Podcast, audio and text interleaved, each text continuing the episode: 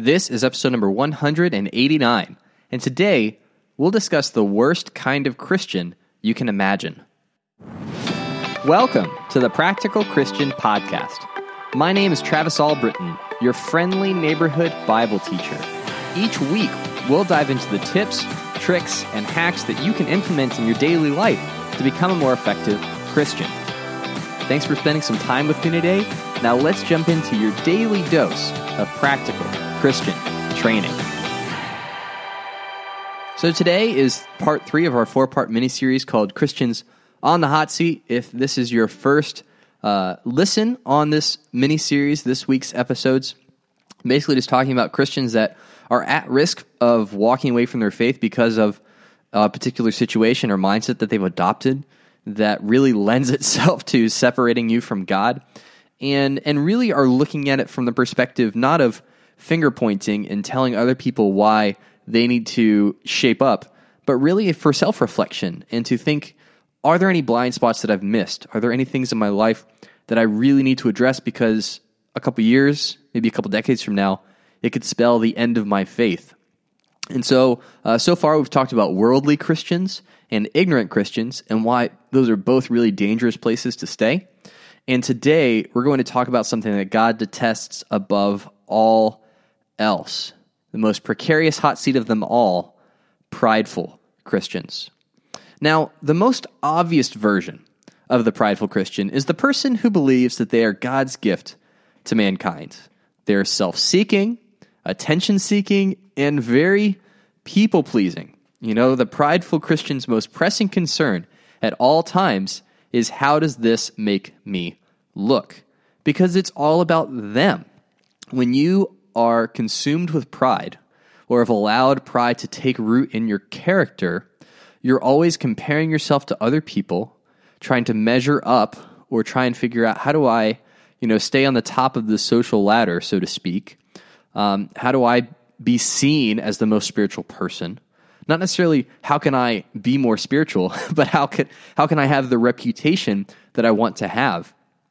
And it's all self-seeking.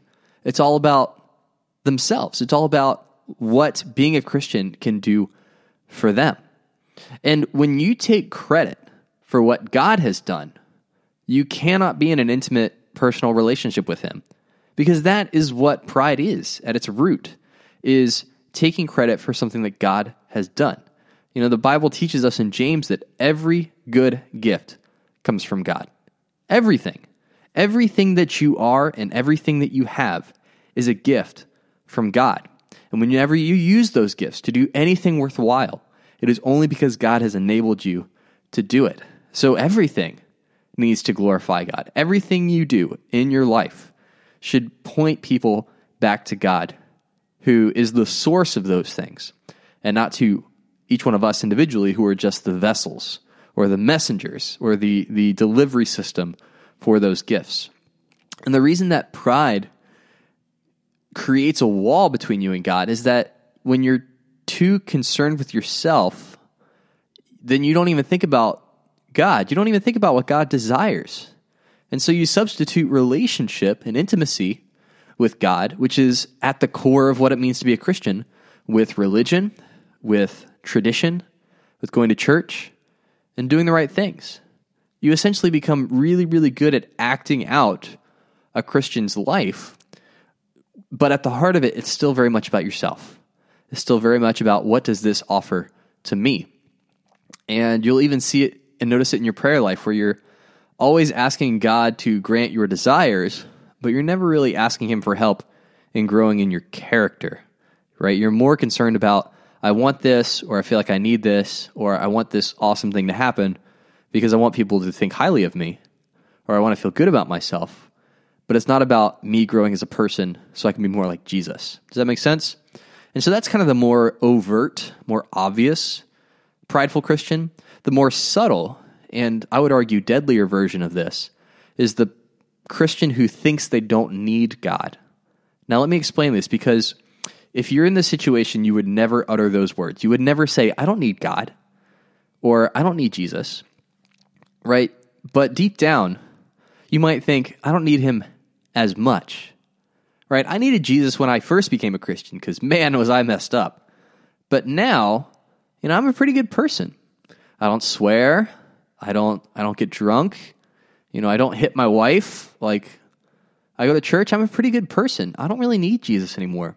I don't really need God anymore. You know, they've gotten me to the point now where they can they can go and help somebody else. And when you do that, you'll continue to go through the motions because it's what you're supposed to do. But you'll also lose touch with the reality of your situation. And Jesus rebukes these Christians. Jesus rebukes the Christians that say, I don't really need God anymore. In Revelation chapter 3, in verse 17, he says this You say, I am rich, I have acquired wealth, and do not need a thing. But you do not realize that you are wretched, pitiful, poor, blind, and naked. I counsel you to buy from me gold refined in the fire, so you can become rich, and white clothes to wear, so you can cover your shameful nakedness, and salve to put on your eyes, so you can see. You see, we might think that we have it all together, or that you don't really need God to help you in your life. But the truth is, you are wretched, pitiful, poor, blind, and naked in all of the areas that truly matter, right? Not that you have a house or that you have clothes or that you can see, but spiritually, you are poor, you, you are you're bankrupt and you have nothing to offer.